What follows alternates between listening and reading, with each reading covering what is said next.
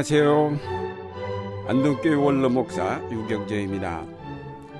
신명기 4장 31절에 보면 내 하나님 여호와는 자비하신 하나님이시라 그가 너를 버리지 아니하시며 너를 멸하지 아니하시며 내 조상들에게 맹세하신 언약을 잊지 아니하시리라 하였고 또 신약 히브리서 13장 5절에는 그가 친히 말씀하시기를 내가 결코 너희를 버리지 아니하고 너희를 떠나지 아니하리라 하셨느니라 라고 하였습니다. 하나님께서 우리를 버리지 아니하시고 떠나지 아니하신다는 약속의 말씀드립니다. 특히 히브리서 말씀에는 결코라는 강조 부사가 붙어 있습니다. 버림받을 수밖에 없는 우리를 버리지 아니하시며 하나님이 떠나가실 수밖에 없는 냄새나는 우리를 깨끗게 하셔서 떠나가지 아니하신다는 것은 하나님의 놀라운 은총이 아닐 수 없습니다. 그러면 하나님이 우리를 버리지 아니하고 떠나지 아니하신다는 이 약속의 의미가 무엇인지 살펴보고자 합니다. 첫째로 그것은 우리가 쓸모 있는 존재가 되었음을 의미합니다.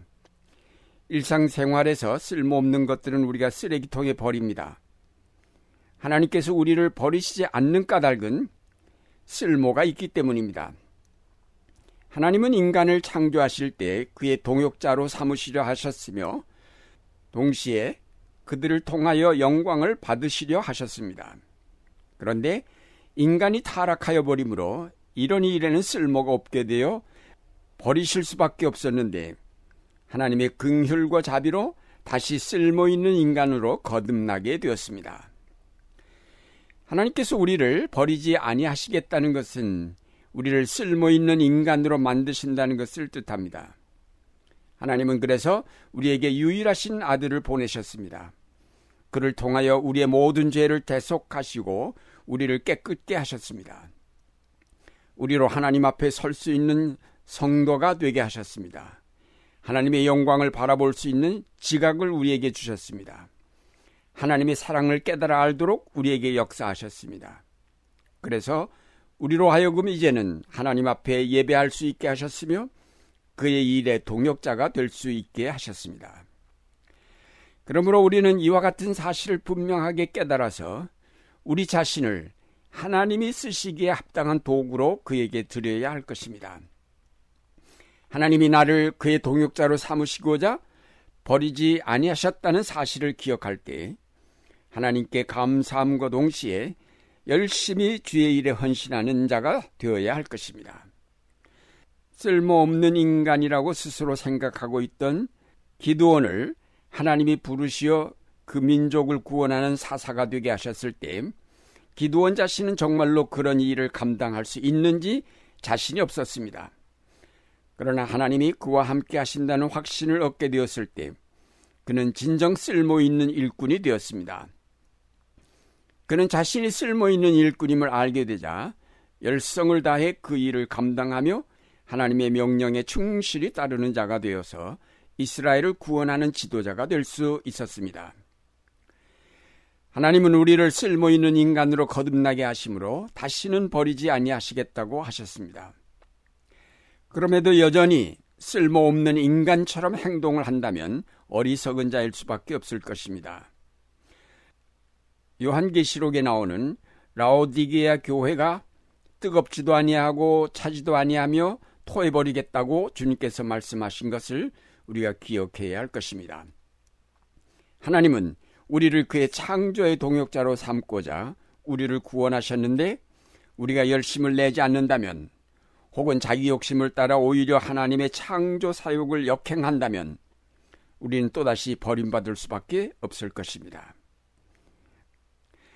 지금 한국 교회 그리스도인들은 과연 얼마나 하나님의 사역을 감당하고 있을까요? 오히려 하나님의 창조 세계를 경제 성장이라는 명목으로 마구 파헤치는 개발 성장에 동조하고 그 결과로 나타난 기후 변화 위기에 전혀 관심을 두지 않는 그리스도인들이 되지는 않았는지 돌아보아야 할 것입니다. 이제 우리는 돌이켜 회개하고 하나님께 영광을 돌리며 그의 사역에 동역하는 자가 되기를 힘써야 하겠습니다. 둘째로 하나님이 우리를 버리지 아니하신다는 말씀은 우리를 강하게 하시며 우리의 길을 인도하신다는 뜻입니다.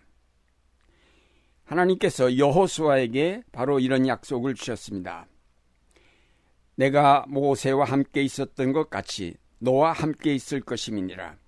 내가 너를 떠나지 아니하며 버리지 아니하리니 강하고 담대하라. 너는 내가 그들의 조상에게 맹세하여 그들에게 주리라 한 땅을 이 백성에게 차지하게 하리라. 하나님께서는 여호수아와 함께 하심으로 그는 그 말썽 많은 이스라엘 자손들을 이끌고 요단강을 건너 약속의 땅 여리고 성을 점령하고 가나안 땅을 정복하는 데 성공하였습니다. 하나님께서 그를 버리지 아니하시고 떠나지 아니하심으로 그는 백전백승의 놀라운 승리를 거둘 수 있었습니다. 하나님께서 떠나지 아니하신다는 것은 단순한 동행이 아니라 능력을 부어주신다는 뜻이요.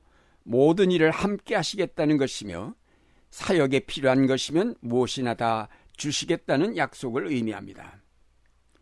이런 약속을 받은 사람은 가만히 있을 수 없습니다. 왜냐하면 그 앞에 할 일이 있고 그 일을 위하여 하나님이 모든 능력을 주시기 때문입니다. 만약에 우리가 이런 모든 보장을 받았음에도 아무 일도 하지 않는다면 어떻게 될까요? 아마도 하나님은 곧 우리를 떠나가실 것입니다. 실제로 광야에서 이스라엘은 이런 하나님의 보장과 약속을 믿지 않았습니다. 그래서 저들은 약속의 땅 가나안으로 전진하기보다는 노예의 땅이었던 이집트로 돌아갈 것을 고집하였습니다.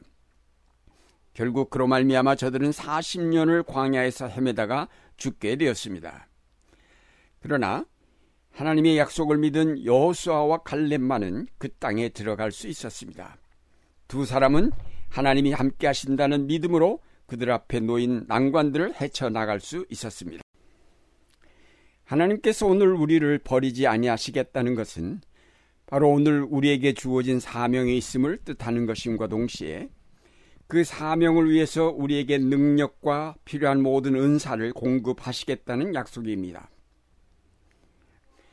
오늘날 우리에게 부과된 사명이 무엇일까요?